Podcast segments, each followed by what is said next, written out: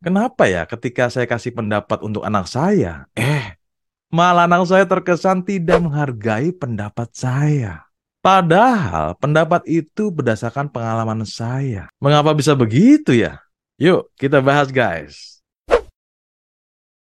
Ini menarik guys, ketika kita sebagai orang tua memberikan saran berdasarkan pengalaman kita.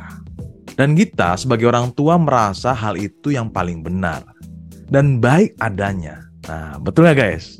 Menurut saya hal itu memang benar adanya karena kita juga pernah mengalami duluan dibandingkan anak kita, terutama dalam kehidupan kita guys. Baik mendapatkan tantangan ataupun mendapatkan solusinya selama hidup kita guys. Tetapi, mengapa anak kita tidak menghargai bahkan menolak pendapat kita? Menurut saya, ada beberapa faktor yang bisa menjadi bahan reflektif untuk kita sebagai orang tua nih guys.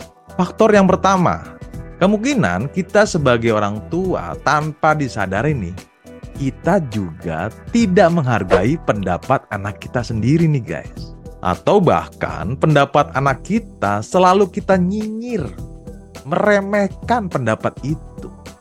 Bisa jadi anak kita merasa sakit hati. Nah, betul apa betul nih guys? Faktor yang kedua, perbedaan generasi.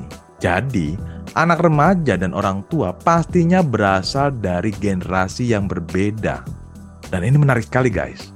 Karena itu dapat menyebabkan perbedaan dalam nilai pribadinya, keyakinannya yang dia punya, pola pikirnya juga berbeda, bahkan cara pandangnya pun juga berbeda guys. Dan hal itu sangatlah wajar dan normal guys. Karena anak memang sedang proses bertumbuh menuju kedewasaan dalam hidupnya.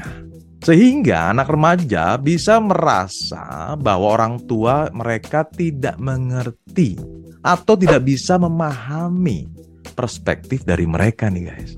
Dan pada akhirnya mereka mengabaikan atau tidak menghargai pendapat orang tuanya guys.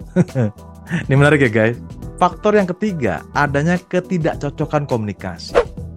Artinya, ketika orang tua dan anak remaja bisa jadi memiliki gaya komunikasi yang berbeda, guys. Sehingga dapat menyebabkan kesalahpahaman atau bahkan terjadi konflik. Jika anak remaja merasa tidak didengarkan atau tidak dipahami oleh orang tua mereka, sehingga terjadilah nih guys, mereka kurang menghargai pendapat orang tua mereka sendiri, guys.